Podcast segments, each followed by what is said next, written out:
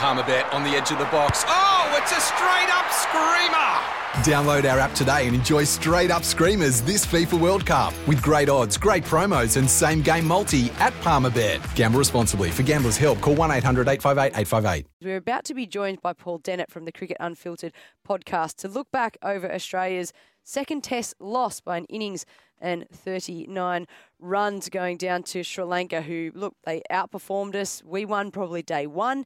They went on to win day two, day three, and day four. And we're not even going to use day five. It is a holiday day now after a long five week tour. Joining us now, Paul Dennett. Paul, thank you so much for your company here on the Overnight Crowd. Appreciate your time. My pleasure, Jen. How are you? Yeah, look, really good, and a little bit surprised in some ways as to how quickly our innings came to, to a finish. But I just think Sri Lanka outplayed us across these four days. Yeah, it was like um, a flashback to so much of my life watching cricket in um, the subcontinent. Um, I was, you know, the the Pakistan tour was so good, and then that first test was so good, and then this is bang back to reality that it's very, very difficult in, in those conditions. And bowlers who, um, you know, not necessarily uh, going to come to Australia ever and do amazing things, like Prabath Jayasuriya, their left arm orthodox spinner, once the conditions really start to bite over there, he just becomes um, so difficult to play. And uh, it was a really slow test match with nothing happening, and your sort of instinct is, oh, well, this is petering out. But there's always at the back of your mind, in these conditions, suddenly someone somewhere presses the fast forward button. And Australia went for, you know, they're, they're going okay in their second innings, none for 50 odd. Um, bang, all out for 151 in, in the blink of an eye. And yeah, it's kind of reminiscent of uh, six years ago when we were there last time. So yeah, pretty disappointing night actually. You're right. One for 49 was when we lost the first wicket. David Warner went the 13th over, so the run rate's looking after itself. Uh, the two of them building a, a good opening stand uh, on the text line earlier some discussion about Warner and his age and his role in Australian test sides away from Australia. Do you have any thoughts on Warner and, and where we might use him better, or is it just a matter of he can open for us at home or in England? Well, it's a really good question because um, you know I, am one of his biggest fans. I, I would um, at this stage he's still definitely someone I'm picking in my side all the time, but uh, undoubtedly his his record away from home isn't as good. Uh, you mentioned England. That's going to be really interesting next year because uh, I can't believe it's already going to be um, the Ashes coming around again. But in 2019, he couldn't buy a run, especially against Stuart Broad. So I think that that's going to be a real watershed for him. That um, if he can't succeed in the 2023 Ashes, then I think that his longer term future away from home in the Australian side would come under under question. But yeah, uh, the other thing is I think it is very difficult um, for left-handers in the second innings in the, in the subcontinent when the ball starts to spin out of the foot marks. Uh, Khawaja, he didn't get many runs, but he, he, he still looked good again. But, but poor old Travis Head was another one, a left-hander coming out, um, got clean bowled by a, a ball that was a decent ball, but I think that he made it look slightly better than it, than it was. And I think that um, it, it is, uh, they sort of say that left-handers get an advantage when they're opening the innings because so many balls pitch outside leg stump, and so therefore they can't get out LBW. But I think they lose that advantage batting in the second innings, especially in, in the subcontinent when the the footmarks come into play and the ball starts to, to spin sharply. So Warner's still in my side at the moment, but it was yeah, it was, it was disappointing to see him um, uh, fail in the second innings here. A couple of other players that we put the question mark onto as well. Travis Head, uh, he's gone from hero to villain's not the right term, but hero in the first test with his bowling. Um, remarkable exploits with the ball in hand, which is a shock. But um, question marks again over his suitability against spin on the subcontinent. Yeah, uh, I think it shows furthermore that we really do have to be um, more comfortable in picking differently for, for different conditions. I mean, Travis Head was absolutely superb this summer. The, the way he played in the Ashes was glorious. And if, if, we're, if we're playing a test match tomorrow starting in Australia, he's definitely in my side. But if we had a third test match in, in Sri Lanka, um, you know, I, I wouldn't be able to pick him. I didn't think that um, he should have been ahead of Maxwell right from the start. Um, I think that yeah, he, he bowled really well in that first Test match. Got some. Um, he bowled like um, absolutely magnificently in the second innings.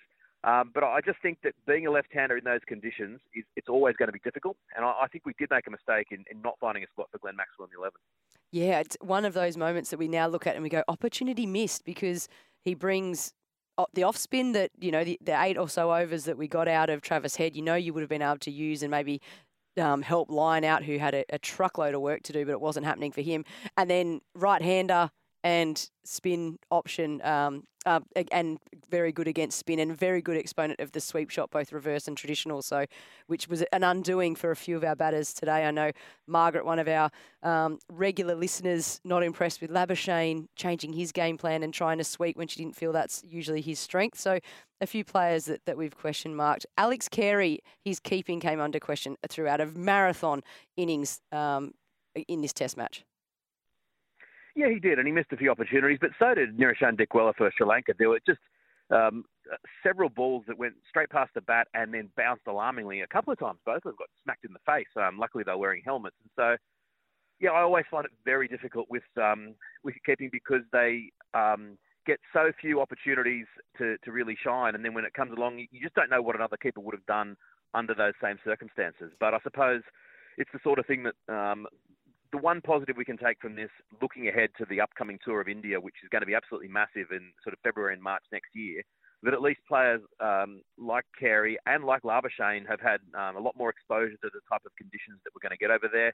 Uh, Labuschagne's first inning century was was really impressive, and I think that's one of the real positives to take out of the tour. That when a player has yet to perform in um, red ball cricket in Asia, and he's never had the chance to do so before, um, to, to, have gone over there and, and, managed to get a century, his first century away from Australia, uh, is a real tick in the box. As is Cameron Green's form. Um, I think he looks good as well, and of course Steve Smith um, for him to get a, his first century in a while. So I think that there are still a lot of positives to take from the from the um, these months that we've spent in the subcontinent. Obviously, as, I said, Pakistan was a triumph, and at the end of the day, it's a one-all series draw. Um, it's a hell of a lot better than the three 0 drubbing we got six years ago. Oh, absolutely agree. And I think it's it's one of those things that our first innings, you're right, we had positives. The first test, we had positives with the bat again, and it just felt that we just weren't able to make the breakthroughs with the ball in hand. And as I said, a marathon innings, it was always then going to become really difficult under fatigue for our batters to to shine mentally. And it just looked like there was some tight execution. And all credit to Sri Lanka for you know Chandimal to take the, the benefit of the fact that there was no review available and go on and put Australia to the sword. Uh, a huge positive for Sri Lanka with I think it was five scores over 50 and his 206, which was massive. Yeah, it was a wonderful effort and uh, yeah, there's a lot in there that um, Australia's use of the review system will come into question. Um, again, I I can see both sides of that. It is very difficult uh, in those conditions to get it right. Um, uh, Kumar Dharmasena, who's normally a pretty good umpire, made quite a few mistakes throughout the series, and I think that maybe that's the change of mindset that they need. That they need to kind of go back to that feeling of all right, if we don't challenge and it turns out that we we would have got the wicket, we have to accept that and, and sort of be a little bit more conservative in these um, matches where it's quite possible that we are going to be in the field for 100, 150 overs or more, and, th- and three reviews can get used up very quickly. So I think that's something they need to consider. I mean, even just today when um, Warner and Smith both reviewed their LBWs, I know it's now we're talking about batting, but both of those were reviews where the ball was clattering into the stumps, not the not the smartest use of the reviews at all. So I think there's probably something they can they can learn from from there. But the big thing is we do need a left arm orthodox spinner, and it's it's a, a real pity that Ashton Agar wasn't fit for this series because I think he would have done really well. And when you've got um, the ball to the right hander being able to beat the outside edge or go on straight and beat the inside edge. Um, you know, Rangana Herath did it to us in 2016. Um, we, we, we, always seem to struggle. Um, whenever Jadeja gets a chance, we struggle against him as well. Um, it would be great for us to be able to um, uh, fight back with a with a suitable bowler. So hopefully Agar can be fit for the for the tour of India. It was interesting that we had two of our left armers in Agar and Holland. I think both with similar side complaints, uh, which was disappointing because then they're unavailable. And as you say, like Agar, I agree with you. I think would have been a, a really good in into our eleven and our balance of the side.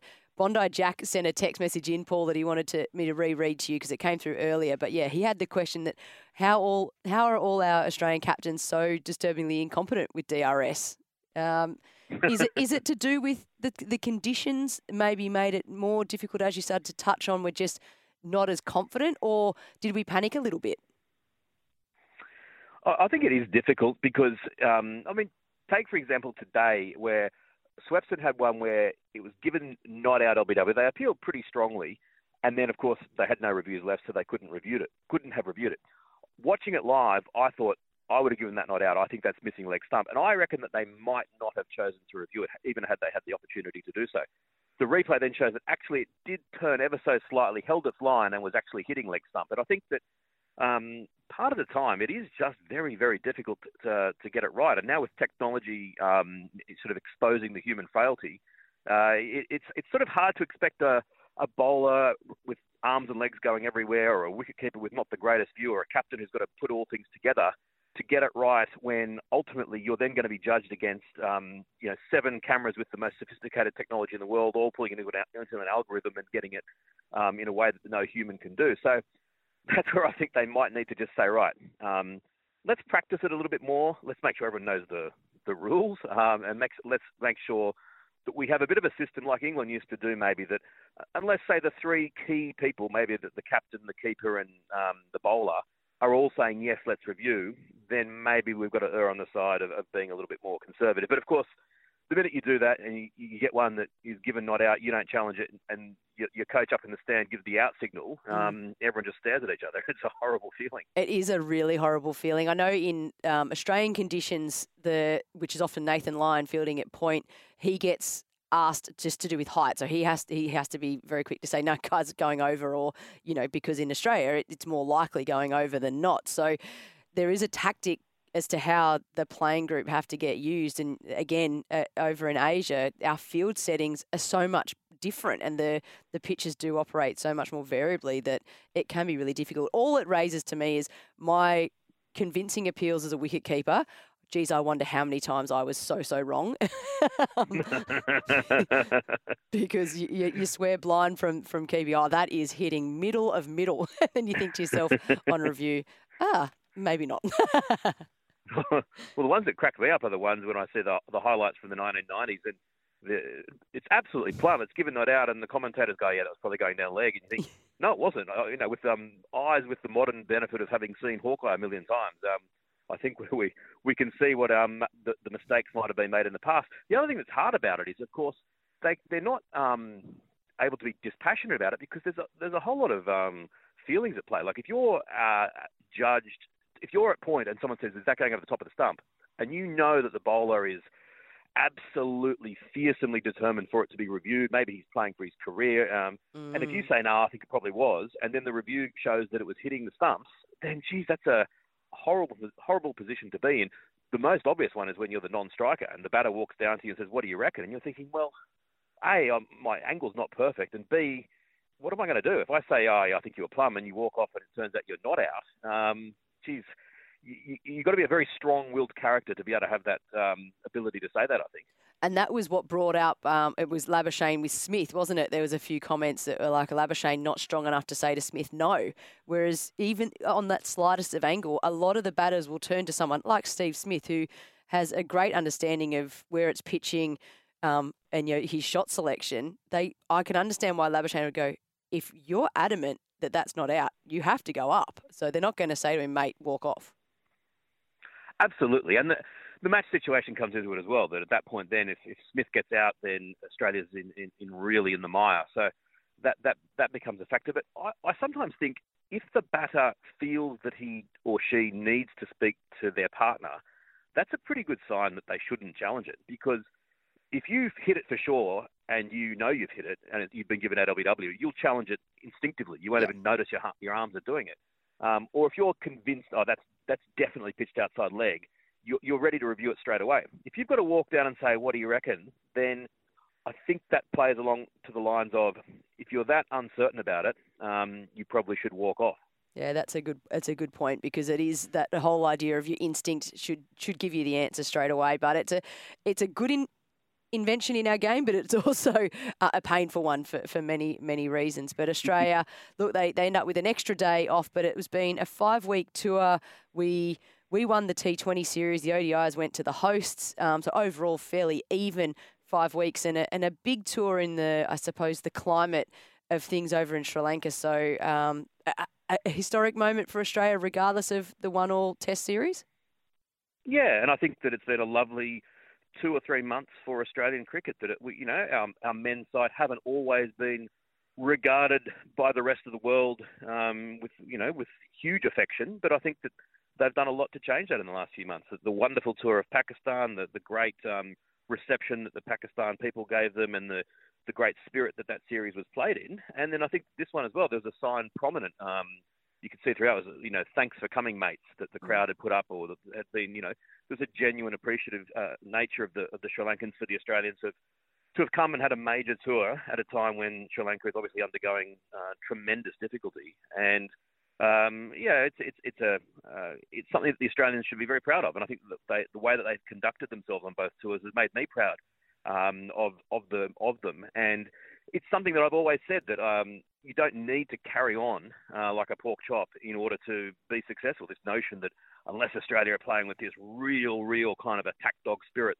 they won't be successful. And I think that Pat Cummins shows that that's nonsense. He's the best bowler in the world. I mean, the captain of the Australian side. Uh, he's going to be the captain for as long as he wants. He's doing a great job, and he plays the game with great grace and great dignity. And uh, you know, I'm really.